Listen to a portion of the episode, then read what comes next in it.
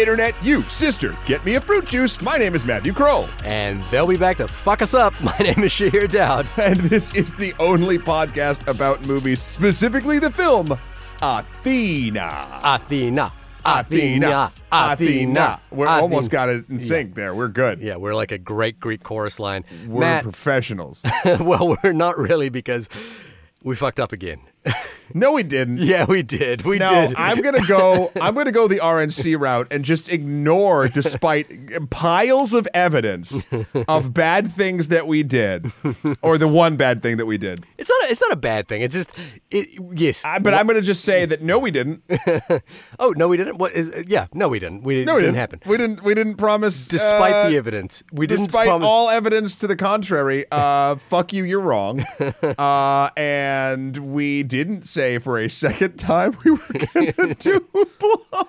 yes, if you were listening into both our Bell and what was the movie we did before Bell? I'm struggling to remember now. Uh, Time is a flat circle, but Time we is a flat circle. we did say we were going to do uh, Blonde, and we didn't. Um, so we so we did Bell, and now in, in in the Bell episode we said we were going to do Blonde, and then we're not because we also messed up the release date again, and it didn't quite work up with the windows. It actually releases tonight, I believe. Who and, hired us? Uh, we're doing a great job. We're doing a great job. So Barbarian was the other one. Then it was Barbarian, Bell, and then it was going to be Blonde. Blonde. It was going to be. Oh The my God, Bs. Shahir. We would have not only three Bs, but three alphabetical order Bs. It would have Oh, been so perfect. Yeah, but we, we jumped back in time. Well, we jumped back up the uh, alphabetical scale to do Romain Gar- Gavras' Athena, which Yeah. oh man, Hold on. I want to say for something real quick about the Bell episode. Uh, I'm super proud of the thumbnail.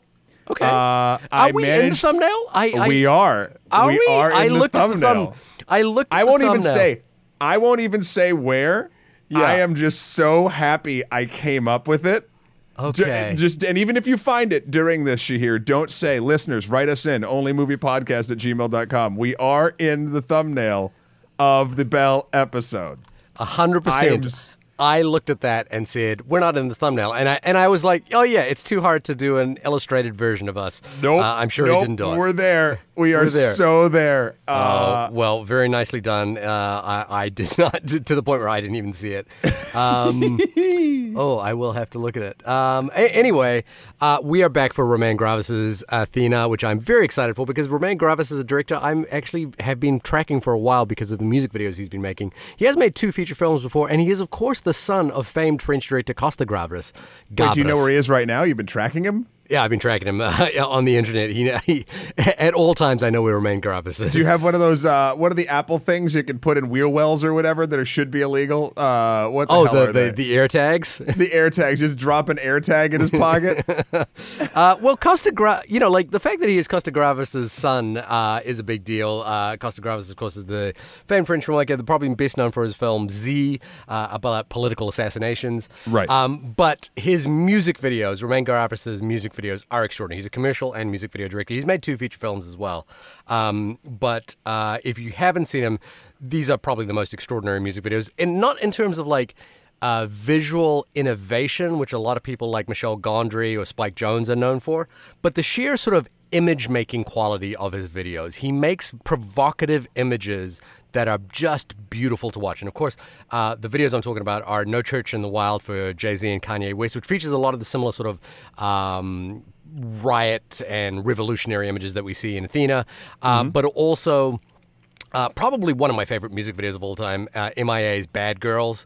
Uh, you know, sit, I, th- I believe I'm not sure exactly where they shot it, but uh, I think it was Saudi Arabia uh, with women uh, driving cars. I think this was the response to the time when women couldn't drive cars. Um, and then well, this is this is another favorite of mine was uh, a music video for Jamie XX uh, for a track called "Oh My Gosh." And there was oddly two videos made for this particular track. The other one was sort of a um, uh, a 3D image based video based on like NASA images. And then this one uh, that Romain Gavras did, which I believe he did it, he shot it in China. Uh, and again, this beautiful orchestration of people um, uh, going to uh, uh, like a sort of replica of the Eiffel Tower in China. Uh, it is gorgeous. Um, I believe the science fiction one has more views, but it, which is really strange to me. Uh, but again, just a phenomenal filmmaker, a phenomenal image maker. So this will be my first time watching one of his movies, and I was excited for that. And um, again, Bilge Ebiri uh, over at the Village Voice uh, wrote this up as one of his favorite films of the year. Uh, Liam Billingham reached out to us from the Uber Busters and was like, "If you're doing Athena, uh, you got to have me on." Siddhant Adlakha uh, wrote for Polygon about it. Uh, Roxana Hadidi has been writing and raving about it. So when you slipped up with Blonde, I was kind of like, you know what? This is my chance. This is my little When window. I slipped up with Blonde. yeah, it's definitely all you. It's all you. oh, so now we're at the point of the RNC game plan where we no longer are disavowing it. We're just blaming another one of us, and it's Yeah, not are you talking us. about? Yeah, it it's wasn't me. totally. of course, of course. Okay, we're we're moving through this. Um, Yeah. You know, if if uh, this particular promise that we may or may not have made was also akin to shooting hogs from a helicopter or whatever, I could run for uh, Senate. I don't know. Um, I just referenced like nine different things there. Um, yeah, I, I was not familiar uh, with this until you brought it up, but a lot of the friends of the show obviously were very, very psyched for it. And then um, when I sort of saw the uh, art, I didn't watch a trailer or anything. yeah. Uh, I, How was what? that? fine.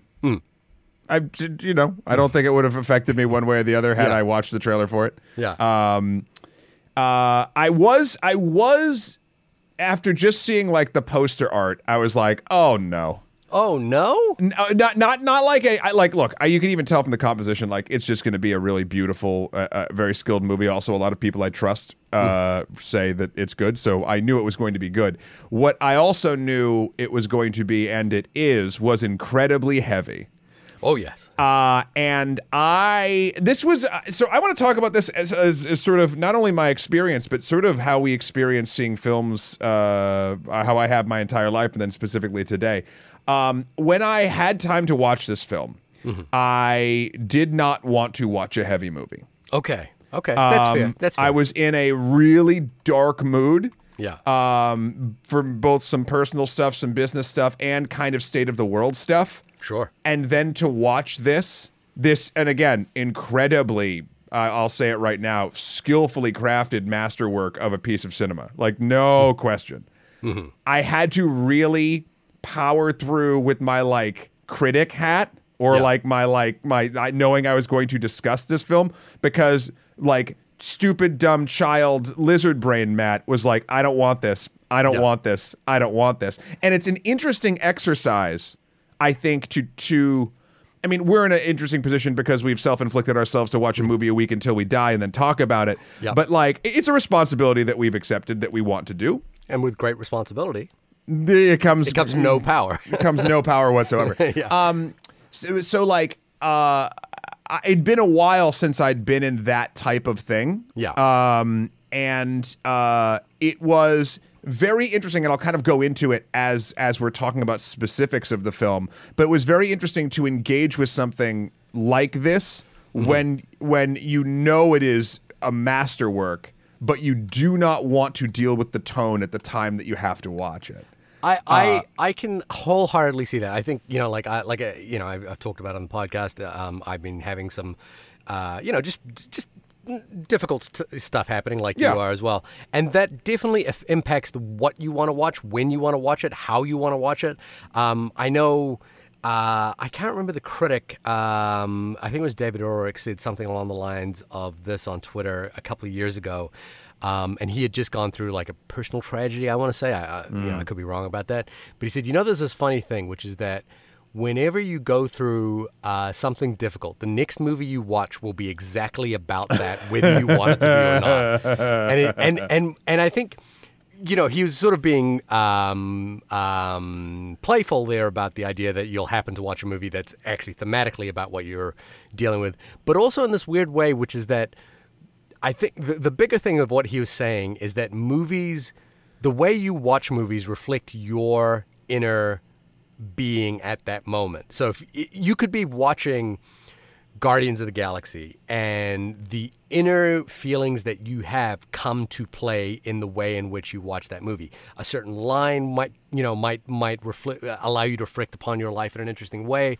Um, a certain look, um, a certain moment. I, I remember when I watched. Um, uh, this is this is a deep deep cut but i remember uh, I, I told my girlfriend about this at the time and i like pointed out this moment. She was like this moment has you know is nothing like what you're describing. And and i was like and i thought about that and i was like oh actually it's what i was feeling at the time that made me think that that moment was important. And in it was in um, uh, antoine fuqua's film training day and it was a moment where denzel washington looks at ethan hawke as he's like getting ready to kill Ethan Hawke. Uh, spoilers for that movie. What? Uh, um, but but in that moment, what I saw in that moment was Denzel Washington's character considering Ethan Hawke as a younger version of himself. He was like looking at him with this eye. And I sort of pointed that out to my girlfriend, and she was like, No, that's not what's happening in this moment at all. He's just going to kill him. And it's just kind of that thing that you're saying, which is that if you have a certain mood, and I, and I respect that if, if this particular film and a lot of films like this, um, we'll talk about the, the French New Extremity in a 2nd um, may not be what you want at that moment, but I think you'll bring something to it and it'll reflect whether you want it to or not just like david Ehrlich said it will reflect upon you in sort of interesting ways whether whether you want to or not or whether Sure. you Oh, yeah. whether you expect it to or not um, you know i don't expect that you've been in a riot this week but something in this movie will speak to you Yeah, and it's it's um, it's funny. You, you start to sort of notice either different things or focus in on like i think our brains are are wired to like try to find if if either the joy in what you are experiencing or if you can't the misery in what you're experiencing like we, Right. we want to suture ourselves in and go along with it um, and so like for the joyous stuff, it, it's it's a pretty simple uh, thing. Uh, The, the the only stuff that I would call joyous uh, in in this film would honestly be the technique that's on display, um, because you can tell with the camera. I mean, uh, what is this movie like? Twelve shots? Like what? Like it's it's it's insane. it's staggering How- it, it- the, the construction of this film is really breathtakingly staggering Uh, by that we mean the takes are incredibly long for many, many sequences, or they do seamless cuts, or however they want to do it. I don't even care. It worked perfectly. That opening.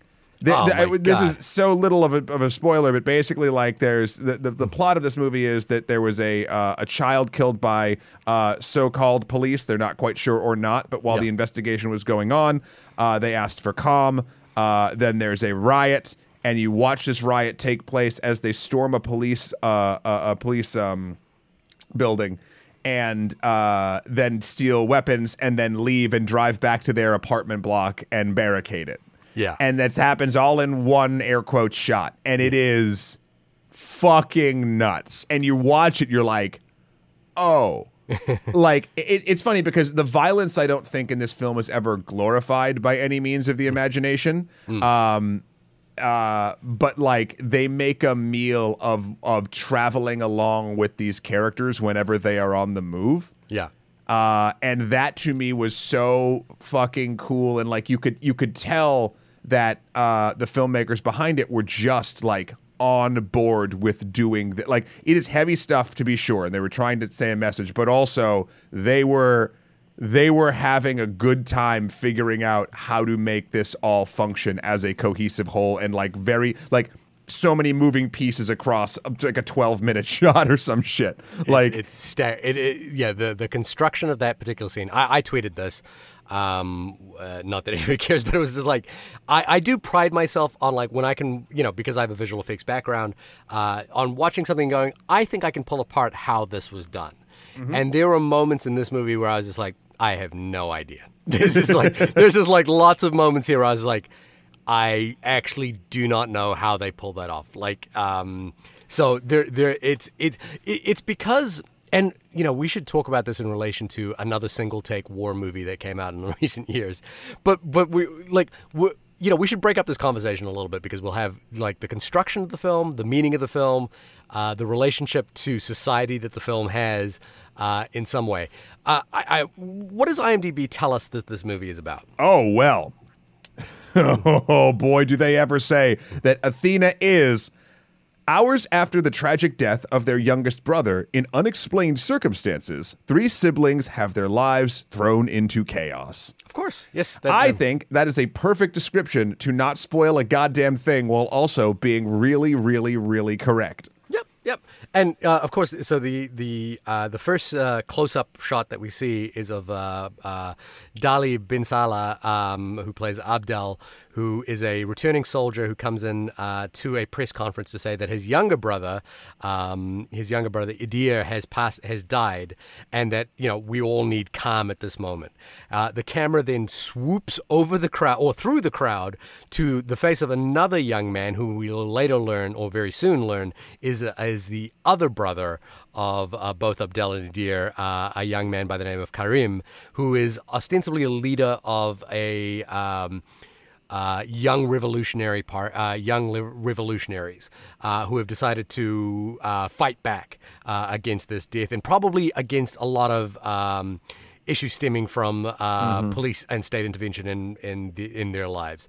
Um, we will also later learn that there is a fourth brother by the name of Mokhtar, uh, who is a, happens to be a drugs and weapons trafficker, um, who is also in the, the the housing complex at the same time trying to get out. So essentially, all four uh, these three characters will um, uh, end up in Athena um, and will have to navigate their way out while trying to defuse the situation or make it worse, as it turns out.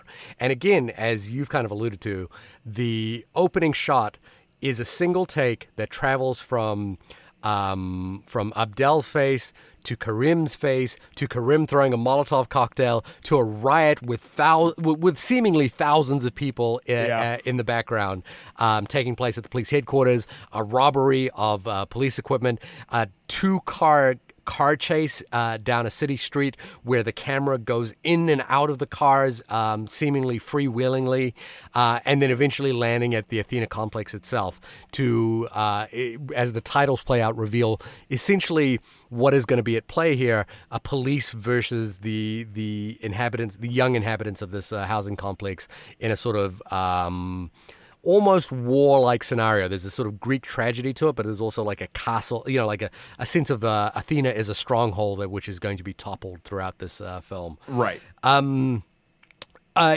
just to kind of piggyback off what you were saying, it was a staggering experience to watch this movie. Uh, you know, obviously we watched it on a projector. It has this pretty sweet runtime of like just an hour and 30 minutes. Um, so it was like, it, there, there was nothing daunting about sitting down to watch this.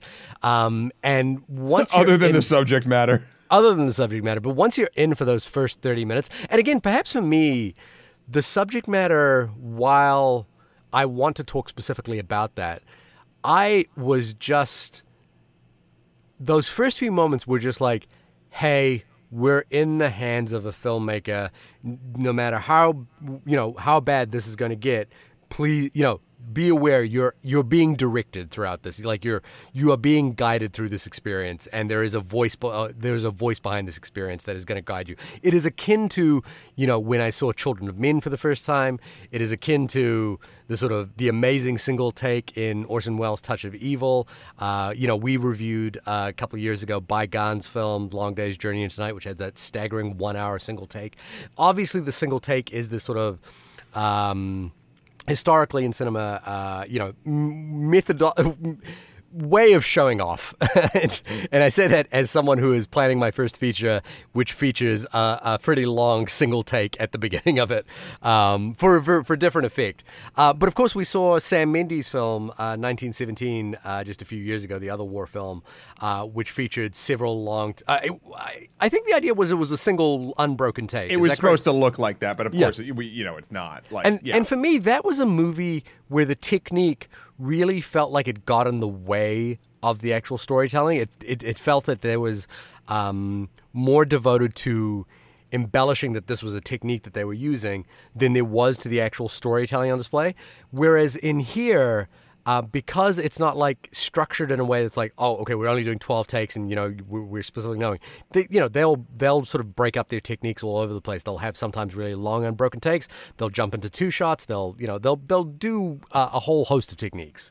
So Um, I'll actually, I'll actually, I'm gonna, I'm gonna, I'm gonna go the other end of that spectrum. I actually think that, um, for the sake of purpose and not just like making it immersive or cool, I think 1917 did it better because the hmm. idea behind 1917 is you are with you are you never leave the soldiers. You are mm-hmm. in the war. That is what it is supposed to be portraying to you. That's the feeling, that's what it kind of pitches and that's and I feel like it delivers. Where here I never, I, I you, you feel, don't get me wrong, th- and I would even say the camera work in this film is more impressive than 1917. Hmm. But I think as an exercise of of like the why, I think the reasoning is much more solid for 1917 because here there's you it does jump around as well, which is fine. It puts you in the shoes of a lot of different people, but it, it do, it's not delivering on the same experience. And for me personally, I think if we're going to do it for an experiential reason, the having you sort of like ride along like in real time with the thing is very, very, very, very effective, especially in a war film. Um, where here it just it just elevated what was going on due to the skill and and and what was being shown. Again, it's kind of a weird bone to grind, but I do I do think I come at where I value it or the reasoning behind it from a sort of opposite perspective. Okay, that's fine. I, I think for me the thing was is that in in 1917 I was always aware that they were doing a single take, and it was always a case of like, oh, what are they going to do with it now? Whereas in this one, I didn't know what was happening, and I was actually more thrown into the experience of like being disorientated, not knowing where we were going, and also like feeling like I was immersed in the experience. Like I really felt like the the thing about for me the difference between 1917 and this, for example, is that I felt that this was dangerous to make. Like I felt I felt like there was a lot of risk involved in terms of the way it was made. Like it felt like people could get hurt by the way that it was being made. Uh, Other- and that's not something I felt with 1917. Other than that danger factor, entirely opposite feeling that I experienced with this. Wow. One. Like Okay. like uh yeah, I don't I don't know how else to sort of uh put it. But I mean, yeah, there is a sense of uh there's no control to the chaos. Yeah, Like it's uh, cha- you're immersed in chaos. Yeah. Uh, which I mean, to be fair, so this is the other thing. So now, I guess something that did bother me, and again, I don't think this this criticism is based on my mood, but maybe it was. I don't want to. I don't want to discount that. There is nothing in this film other than a few like quieter, like very few quiet moments, and a lot of times it's just men screaming really close to the camera. And there's nothing wrong with that. It is effective to get it across. But after a while, like when uh, now we're going to get into sort of minor spoilers, but I won't even say who. But there's a character who's fairly quiet that then sort of does a 180 for reasons, and then just becomes like another loud dude. And I was like, God damn it! The one, the one character that like. Brought, like gave this movie tonal like um not I guess tonal shifts or, or like energy shifts. Tonal beauty is, and especially in the way that that character is introduced a- Yeah. as he's tending to a garden. uh, and and I just I uh, uh, oh no sorry actually I'm, I'm I'm talking about the original brother. I wasn't talking about the, Oh, the okay. quiet gentleman. I was saying like when when he does the turn because because the, the character you're talking about is always quiet. I'm talking about um the brother number one. I'm talking about uh, Abdel Oh, uh, uh, I think it's yes, Abdel. Um, I, I, so, so I think this kind of leads me into the the the sort of specific specificity, not of genre, but of categorization of the types of movies that we're watching here. Um, obviously, we are dealing with what is uh, a guerrilla war movie. Um, And we are dealing with something that I think kind of fits perfectly into this mold that James Quandt, uh, the film critic, uh, called the French New Extremity. Now, the French New Extremity had to do specifically with body horror. Uh, you know, so Marina de, uh, um, The Skin I Live In. Uh, we did Julia Ducournau's uh, Titane before and, and, and Raw. Uh, I think the films of Gaspar Noé, um, particularly. Um, uh, I Stand Alone and Irreversible um, fit into this mold, which is that these are films that explore the extremities of the human body, and I think it's something you said that once that you you're, you find particularly horrific was when the insides of a human being are on the outsides, and and, um, and the French New Extremities is has swaths of that kind of effect, and I think to an extent for me, I felt the same way watching um, uh, Athena in the same way that I feel when I when I tend to watch those types of movies, which is that they th- there is a sort of uh, a nihilistic fatalism about them, which is that we're we're not watching um, a, a, a sort of this happened and therefore how does this change our perspective on the world. You know, in, a film like I mean, Irreversible does do this to some extent, but I I- think there's a sort of gleeful nihilism about them, and I think that sort of nihilism comes across in this movie. Not to say. This is not to say that that is not an appropriate response to the horrors of the world, incidentally. Um, you know, but this is a movie where tragedy abounds these four characters, and no one is leaving this scenario in a way that will uh, offer perspective. In fact, all you will walk away, well, all I tended to walk away from from the experience was not just the misery of these four characters, but the misery of the characters around them as well because of what's happened. And to be perfectly honest, like again, other than the spectacle that this thing was, I and th- this I do blame on my mood. I had a really hard time. Hmm, how do I put it? Like because I knew that it would be like sort of like just misery upon misery upon misery upon misery upon misery.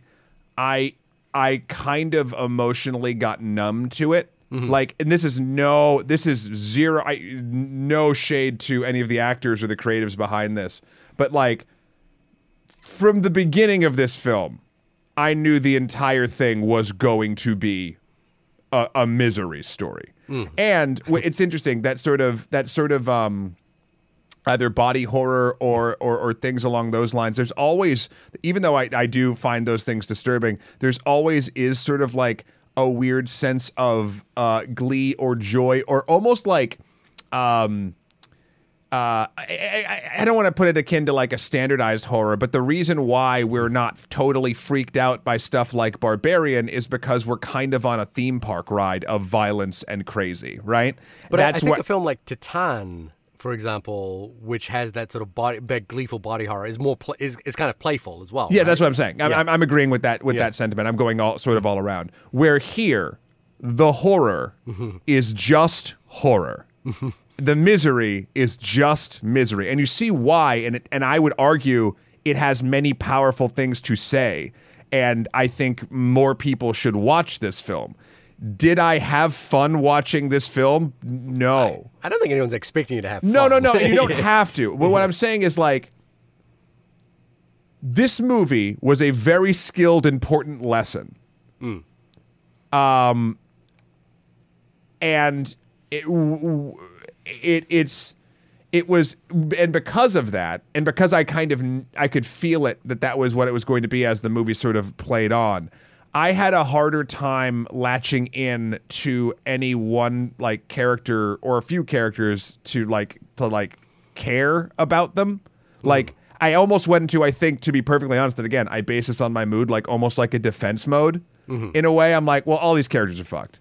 Right. like I like they're fucked. There's no it's done. Like and so it was hard for me to to like suture in for the emotional ride because I I could feel where it was going. And I, and again, I I do blame that on my mood. This is not the film's fault. Uh, I think personally, um, with with the exception of uh, Mokhtar.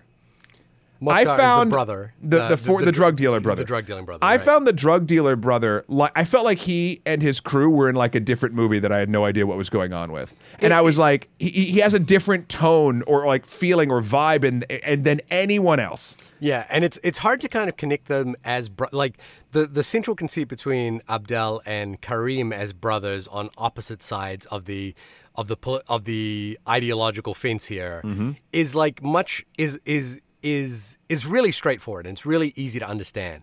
Uh, Mokhtar is like you're yeah you're again like wondering was like how is he part of this family or what is the rela- you know like and I think it is alluded to that he is a half brother Yeah, but he's also they have a character different. Yeah, but it's also a character where you go, uh, okay, so there's a sort of almost Greek tragedy kind of sense that these are all, you know, different sides of the coin. I think um, Siddhant uh, Adlakha, you know, wrote this thing about the idea is that there is um, uh, the oppressor, the oppressed, and the capitalist within those who make money Yep. regardless as the as the kind of the the trifecta there. Um, but even then, I, I did I, I don't disagree with you, which is that whenever they cut like there were long swaths where they didn't have Mokhtar's story in there, and I was when they did cut back, I was like. How is this actually going to integrate within the greater fabric here? Because the bigger tragedy that I walked away when I was like, "Oh my God, these kids' poor mother." I was just like, there was a sense Right. of like, because there was a there's a moment where the mother is calling each of the each of the kids and talk and talking to them, and I was just like, that that to me was the actual tragedy was the mother, and I, uh, you know, so to to this to this point that you made about like whether it is just pure misery. Uh, uh, one of the writers of this was uh, Lady uh, Laj Lajli, I think is the name. Uh, I'm pronouncing it incorrectly, but he uh, wrote and directed Les Miserables, the the sort of uh, adap- adaptation of Victor Hugo's novel that came out a few years ago. And I think it was nominated for um, best foreign film. Um, and I, I wanted to see it for a while, and, and now having seen this, I will definitely go back and watch that. Um, I think what what we hope for within the chaos is sometimes the the sort of the beauty of the human spirit within it sometimes. Like and and I and I I know that that is, I think I think as soon as I say that out loud that's probably trite to the vision that that Romain Gavras had for this particular film. But it is akin to in Children of Men, for example, you know, like a, lot of people tend to forget that the, the, the, the back third of Children of Men, or the back half, is a war movie where he's traversing through this like war. I don't zone. think people forget that. I don't know. I, I didn't think that people think it's a movie about, you know, like they, they sort of forget that it is like it's a, it's one of the great war movies of our time. Um, and and you know the the sort of beautiful moment in that war movie is a child is born, or we, you know, the entire war stops because we everyone hears the sound of a child, and that is of course built up throughout the entire movie because it is about the you know the, the loss of children, and and then the the sort of tragic irony of that movie is that as soon as uh, the the cries are, uh, uh, stop and moves away, the war continues, and that's the sort of beautiful poetic realization about what the war is. And there's not that moment in this. The the, the other character who I alluded to eventually became the the the bomber. Um, there's a moment where he- Sebastian. Yeah, Sebastian, where he's tending to his garden uh, in the midst of uh, of this chaos, and he is not listening. He's he's got rock music playing in his ears, and that was very close to that moment. This idea that there was one person who just does not care, and and I think there was something beautiful to this idea that that within this housing complex where there is this awful riot going on. There are people who live here who for whom this is their home and they're not willing to leave and they're not willing to partake and they're not you know like they're just sort of stuck in this zone between the the, the war zone affects them but it's also like irrelevant to them. Um, yeah, and then he becomes the Joker, and it's like, okay, Yeah, because when they so they the um, Abdel puts Sebastian away in a in a room and says locks him in this sort of children's room, and for me that kind of made me think that this was not a, this was a character who.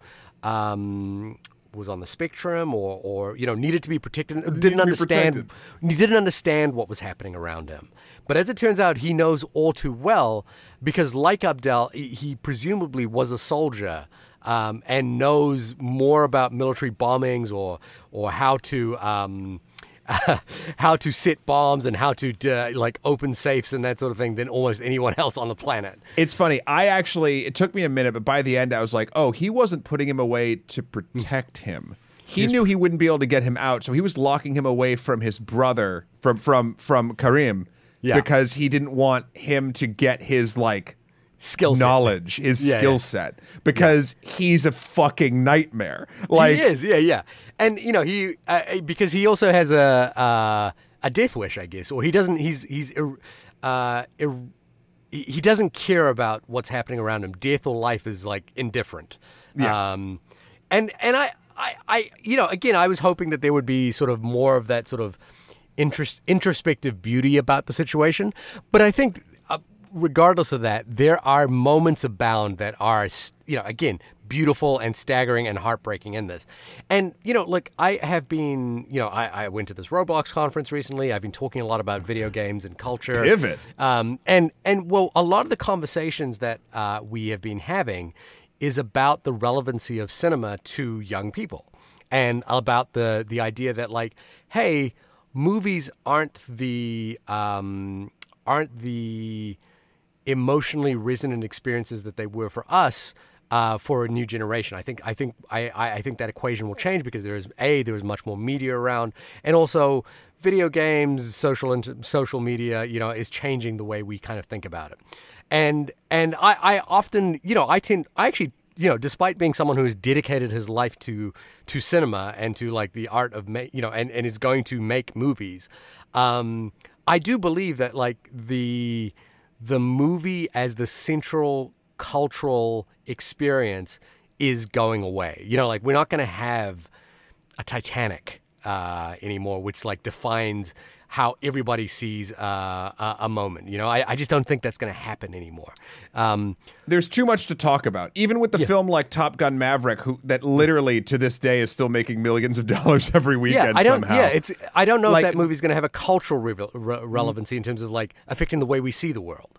Yeah, no one, no one is no one is going to reference that outside of like studio metrics, right? Yeah, like that's yeah. like whereas whereas when we were coming up like Titanic was for at least 6 months like the experience. Yeah, it was everything like, we talked about. Yeah. And it's everything and, and, because there's so much to talk about. Also, there's changing attention spans. I just watched a very yeah. interesting video over on Polygon uh, about uh, media multitasking. Right. And uh, oh, yeah. more and more, I'm, it's funny yeah. as as elder millennials. Uh, yeah. You and I are you a millennial technically, or am I just the millennial? I'm old as fuck, is what I am. Yeah, I know. Well, I am too, but the the but I am the the oldest millennial.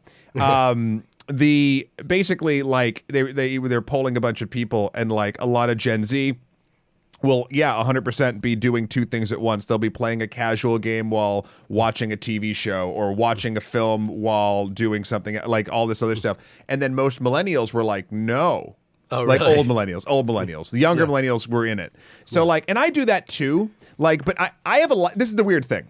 I have a hard line with films. Right. You. you I will not multitask with the film unless it's a thing I've seen a million times and right. I just want background noise. But like, I will not play a game of Hearthstone or jump on the thing. Right? Like like but I will do that with with um actually with TV actually I really don't unless it's really lost me then I just end up turning it off. But what I will do is even before this podcast I was watching uh, a Twitch stream and yeah. playing Hearthstone because I don't like doing one of those without like I, I don't really enjoy like it's like can take half my attention span. So film I no. Film is 100% in for me.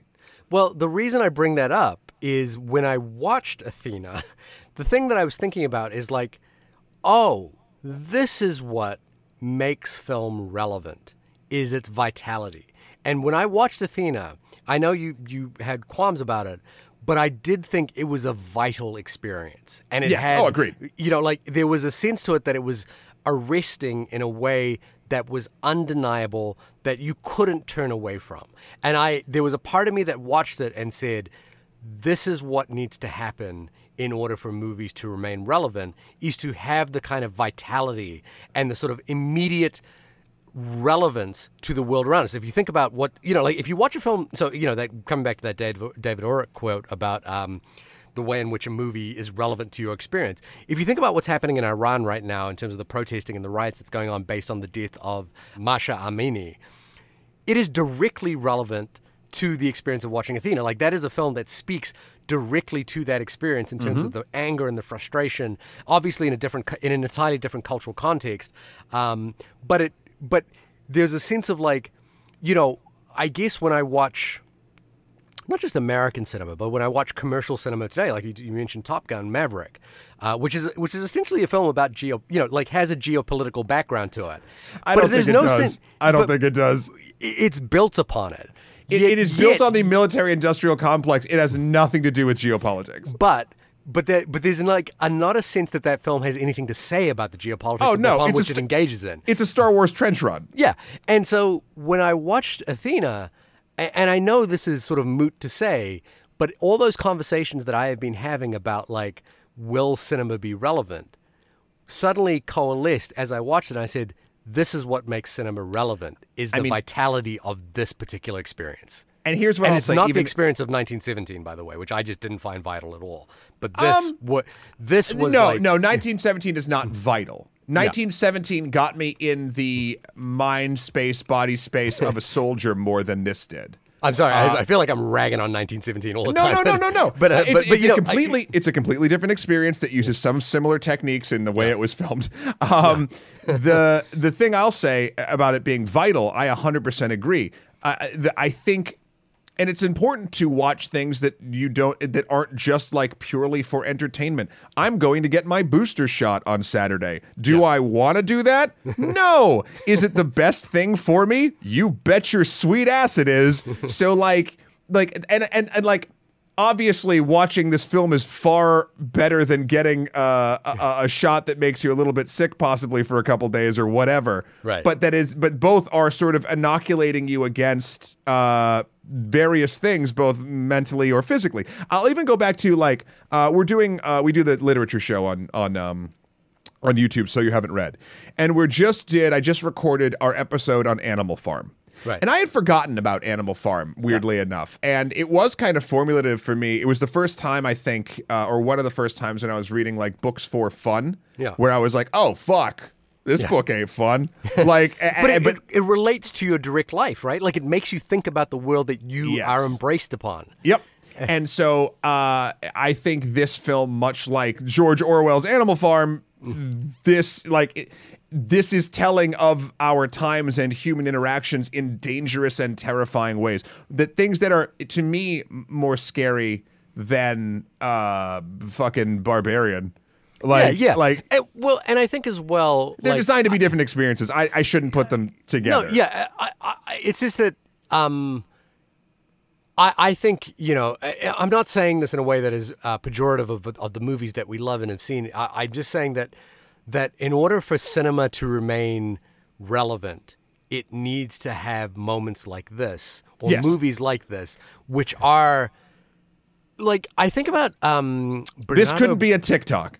yeah, this definitely couldn't be a TikTok. They're, they're- well, maybe it will be eventually. Um, but I think about like um, Bernardo Bertolucci's film *The Dreamers*, um, which is about this triptych, uh, these three young revolutionaries who end up having sex most of the time, but um, who Tight. are living through the yeah tight tight tight tight um, through the um, the the university uh, the, the the May 1968 riots, and I think in that movie there's a scene where they go to the cinema, and I think they watch a Truffaut film or a Godard film, and empowers them to reshape the world around them. Like it is, it is a formative experience, and it gives them this political.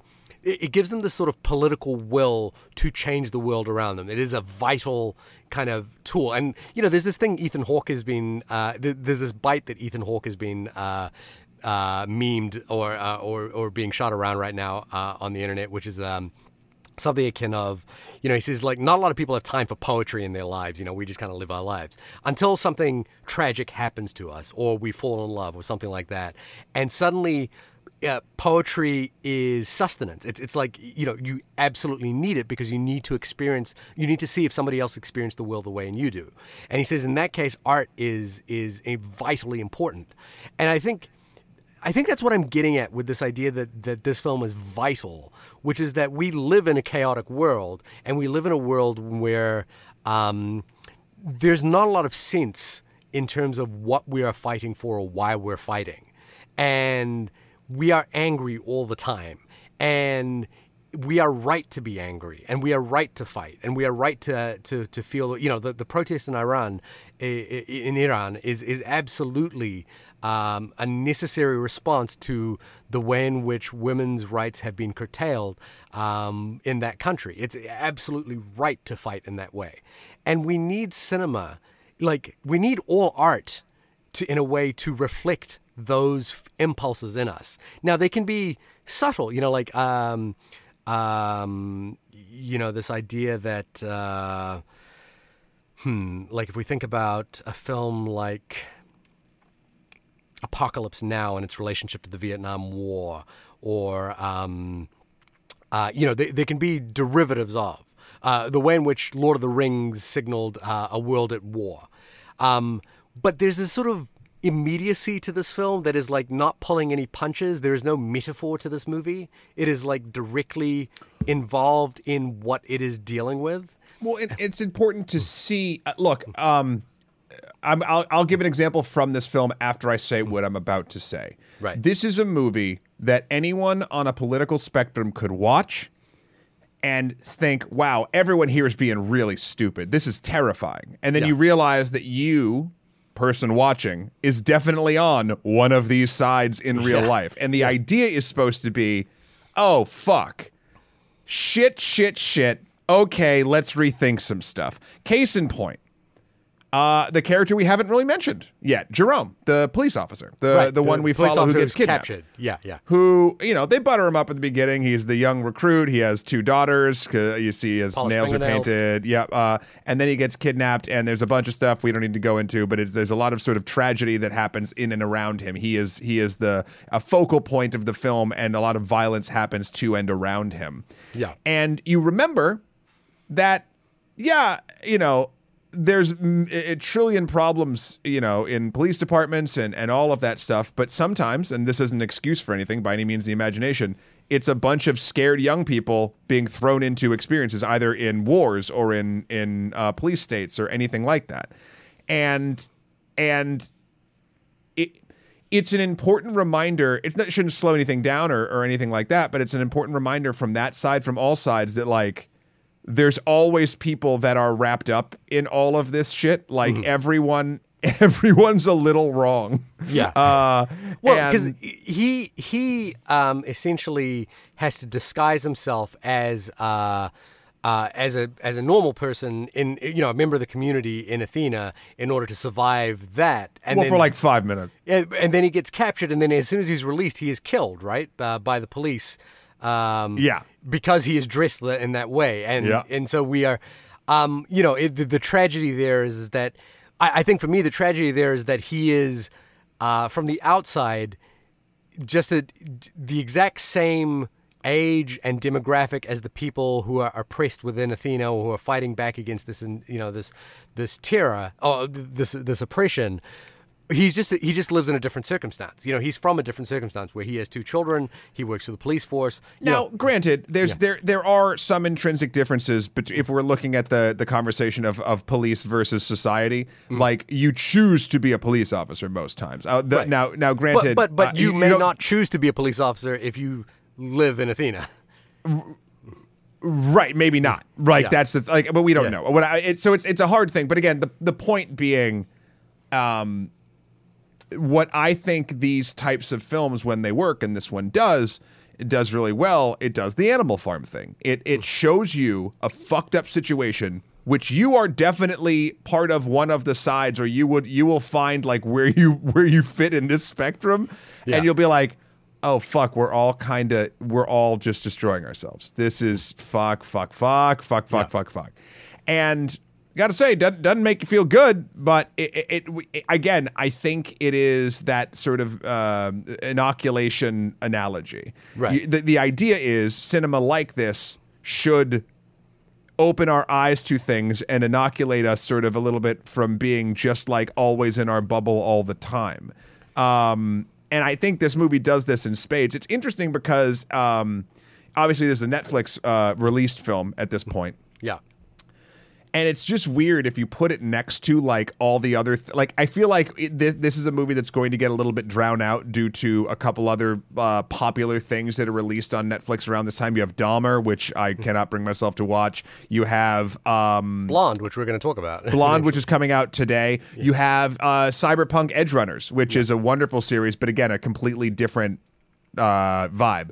So, like, it, it's an interesting. I'm glad it's out, of course, but like, I think just due to where it is and what else is around it, like, I don't Yeah. know how it will be do numbers wise. Yeah, it, it won't it it won't be the vital moment, but I think it's a vital piece of cinema. Sure. And then you know, like um, I think there's a, a few years ago I asked the question: Can a can a streaming service have a political identity? Because there was this period where uh, Netflix was releasing a lot of um, left leaning documentaries, I guess, in the wake of Donald Trump. Um, you know, and it was sort of like it felt like there was a pointed sense to the way in which they were releasing uh, their documentaries. But now I think we're in the sense where the streaming wars, so to speak, have gotten to a point where there is no identity anymore. It's just a matter of content, and Yeah. content is a poor way to describe, or a poor way to assign value to to topics that requ- that require it. And like like you say, I think, for example, Blonde, Andrew Dominik's film. Now, Andrew Dominik is a filmmaker that I think you know made a vitally important movie in my life: the assassination of the coward, uh, uh, the assassination of Jesse James by the coward Robert Ford. Um, but I, I honestly think the the sort of salacious quality of Blonde, a three hour movie, a three hour biopic uh, about uh, Marilyn Monroe, will drown out the conversation that could be happening around Athena.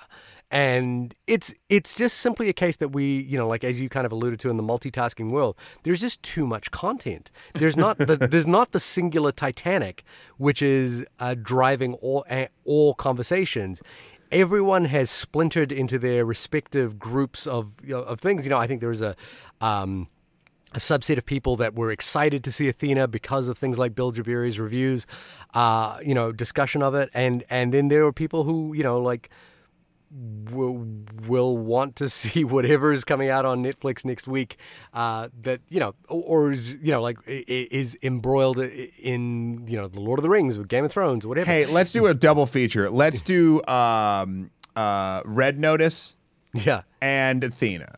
I think Right. that'll really pair nicely. Yeah, Uh, it'll it'll go well. Yeah, I I, but you know, to that end, uh, it's really tricky to say. But uh, I watch this, and I am a person who has been having conversations with people who work in alternate media, or well, not alternate media, but non, uh, not who don't work in film, but who work in in mediums that that are taking the place of film. And I, you know, and when we have those conversations, I'm very sincere about this. I do believe, as someone who loves film, the relevancy of film is waning. And and it's because we have, you know, like like you said, if the if the central touch point is Top Gun Maverick, it is a touch point simply in the fact that we all went and saw it, not in the fact that we have conversations about it. We're not talking about it. We're like, oh, Yeah. you see it? Oh, that was fucking cool, huh? Yeah, yeah. It's it, that that, that is the, that's the relevancy. Now, again, the the movie year moves in cycles, and we are coming to the end of the year where uh, it, it is as- it, it's unfortunate that it happens this way, but the Oscars kind of coalesces the conversations around certain movies. But the Um, Oscars, it, it's so funny you bring that up. The Oscars obviously is losing relevancy as we go like, on. I, and I'm not suggesting no longer, the Oscars are the be all and end all. I just No, say that, like- that it it it sort of it anchors us into the conversation around. Do you know why though? Do you know why it does? It's not the films anymore. It's the what is it? For It's you? the metatextual conversation. It's social media. It's hot takes. It's all that shit. It's Right. not. It, it like seeing the films doesn't to the general public. I would argue doesn't matter anymore. So long as whatever influencer you're watching said something about yada yada yada. Like it's it's a weird. And I'm not saying. I mean, actually, I am saying it's bad. You should watch movies. Uh, and I'm guessing we're preaching to the choir for people listening to uh, this almost an hour on Athena. Um, but like it's it's it's been boiled down to talking points on listicles. Like it's it's not it's, It's not just fuel for the social media bonfire. It's not the dreamer, the Bernardo Bertolucci's dreamers, where people are invigorated by the cinema and walk out of it and, you know, vive la And that- resistance. and that's not to say that some people aren't. I'm Yeah. saying that because we used to not be wow, we are old as fuck because we're saying this kind of shit. But it is kind of true, right? Like it's and I'm not saying that the new stuff is bad by any means of the imagination. New new media, video games, short form, whatever the fuck you're into.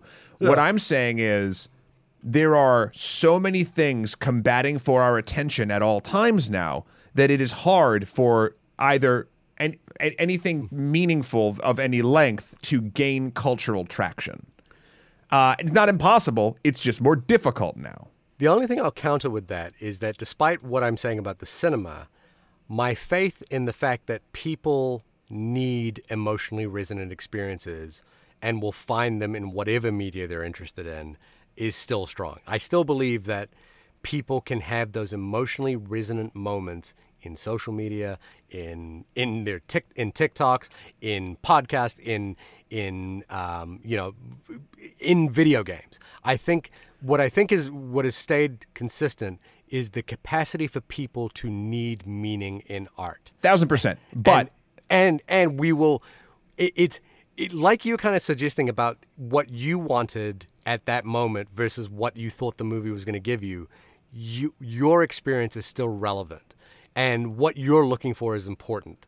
And people are no, no matter how fractured we find we find ourselves, we will still look for meaning in art. Sure, but what I'm saying is there's so much art that is- we, it, art. is going to be incredibly difficult for there to be one piece of art that everyone rallies around like that they kind of used to do with and film used to be that like gemstone where that stuff would live. It was the place where the critics and the art snobs would come and uh, mingle with with uh, the folks that wanted to see fart jokes and explosions because it was the same medium and every once in a while you get a mad max fury road. Like there's there's there's it's just it's interesting. It's it's it's the landscape has changed due to how much content is available One thing to bring it back to the conversation about the movie, um, I think it, it's not a it's it is an odd misstep in a movie that is so immediate and so um, so much about the, the sort of immediate like like again I felt as I was watching this movie that I was being thrown into the chaos. So I felt that the technique was so profoundly beautiful that I was like in amongst and you know like I was out of control. And I and I felt as well there was a danger to the way that this was being made um, which which was you know enrapturous but the final reveal that I, uh, Ibdin, uh, uh, Ibdin, uh, if I'm if I'm Abdel? uh, no, no, no, the the younger brother, the 14 year old brother, who was killed. No, no, no, Oh, the 14 year old the brother was 14-year-old killed was actually killed by white supremacists who were masquerading as police. I found to be a really ineffective um, moment and, and also counter to the point of the chaos, which is that the chaos is that we don't know what the truth is. And then to to give us a truth at the end of it that was definitive. Um, I mean, in some ways, it suggested that these two these two opposing forces, the police and uh, the the the people of Athena, was all for naught because the third party was actually um, creating the scenario. I there was something about that that I found ineffectual, uh, like like I think- diminishing. I found it important uh, because nine times out of ten, in any of these situations where a bunch of people are suffering on different sides, there is a third party doing the the string pulling. That's not like conspiracy theory. That's just sort of kind of how it works.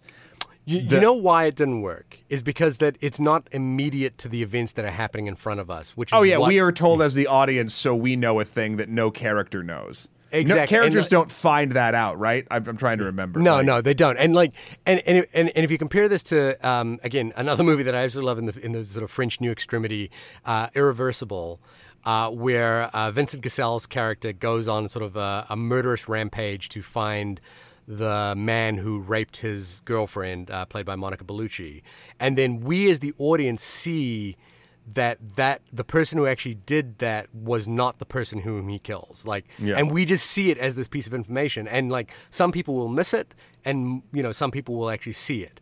Um and i think that that is um like the problem is is that the movie is has been up until that moment all about immediacy and like the chaos of what is happening so if we were to sort of see that piece of information in amongst everything that was happening and either take it in or or discard it i think that would be a better telling of what this Sure. ending does um I, I think it, it works it works overall for me. The thing that I think it doesn't really um well, maybe it does comment on this, it's hard to say, is the intrinsic issues in in uh you know uh policing or or governmental bodies or things like that where yes this was a group of white supremacists pretending to be cops but that intermingling is it the reason why that works in the in the film and some might argue in real life is because there's not like because the trust has been worn away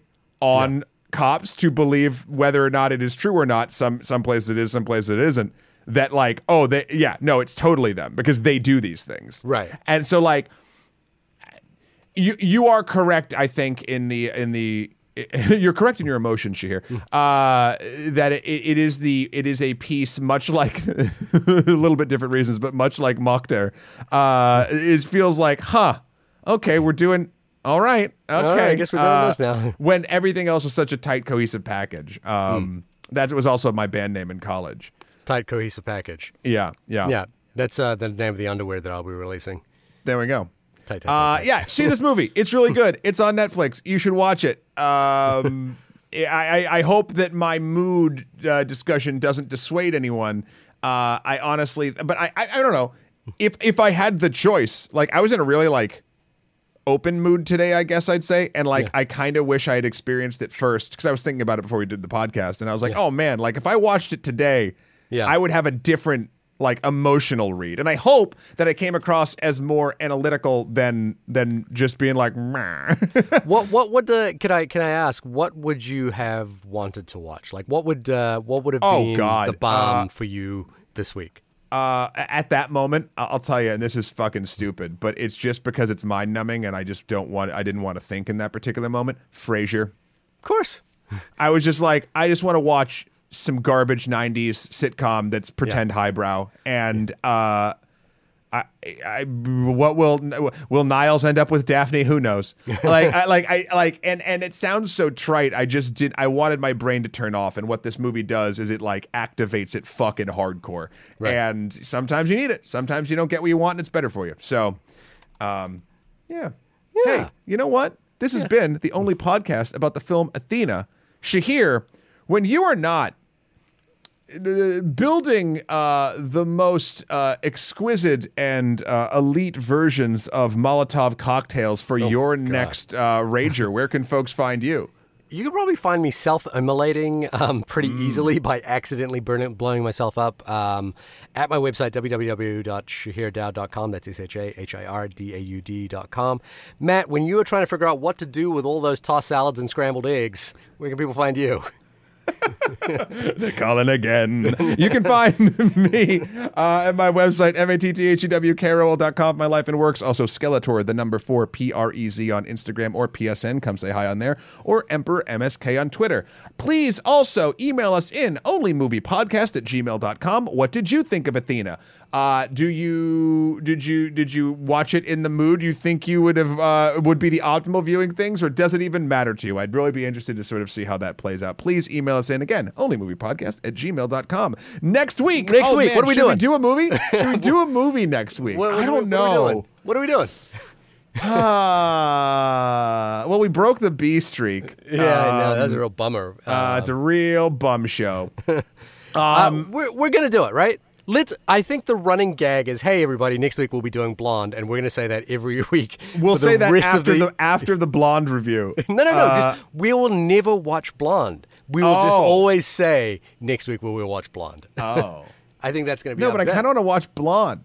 Yeah, it's three hours long. There, uh, Andrew. Just suck it up, dude. What happened to film is important. No, no, What no. is I'm just, I'm just saying. I'm saying that it's uh it's going to be alone, and I and I also think this is a, I, from the early you know reviews that I've read.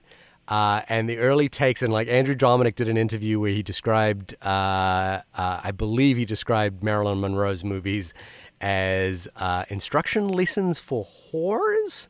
I believe is what he described it as. I look. I hope I'm not misquoting that. And look, I also again always say that. It, my point is not not don't don't care what Andrew Dominik says or anything like that. I think the movie's going to be a hot button movie, despite whether people like it or not. Um, and I That's why it's I'm interested in talking about it. I think I think it's going to be interesting to talk about. I, I hope to get a good guest. Uh, if you know have followed our show, you probably know who I'm thinking of, who knows a lot about women in film and film history. Uh, uh, hopefully, we can get that person back on the show for this particular episode. Um, but uh, yeah, we'll see where we go with that. Uh, are we gonna? Or, but instead, maybe we'll just review something else. What what, we, what else could we review? Oh, we could review Blonde. we could we could review Blonde. Yeah, yeah. What if we everybody Something else. ev- or Blonde? Uh, we'll talk. We'll talk to you next week.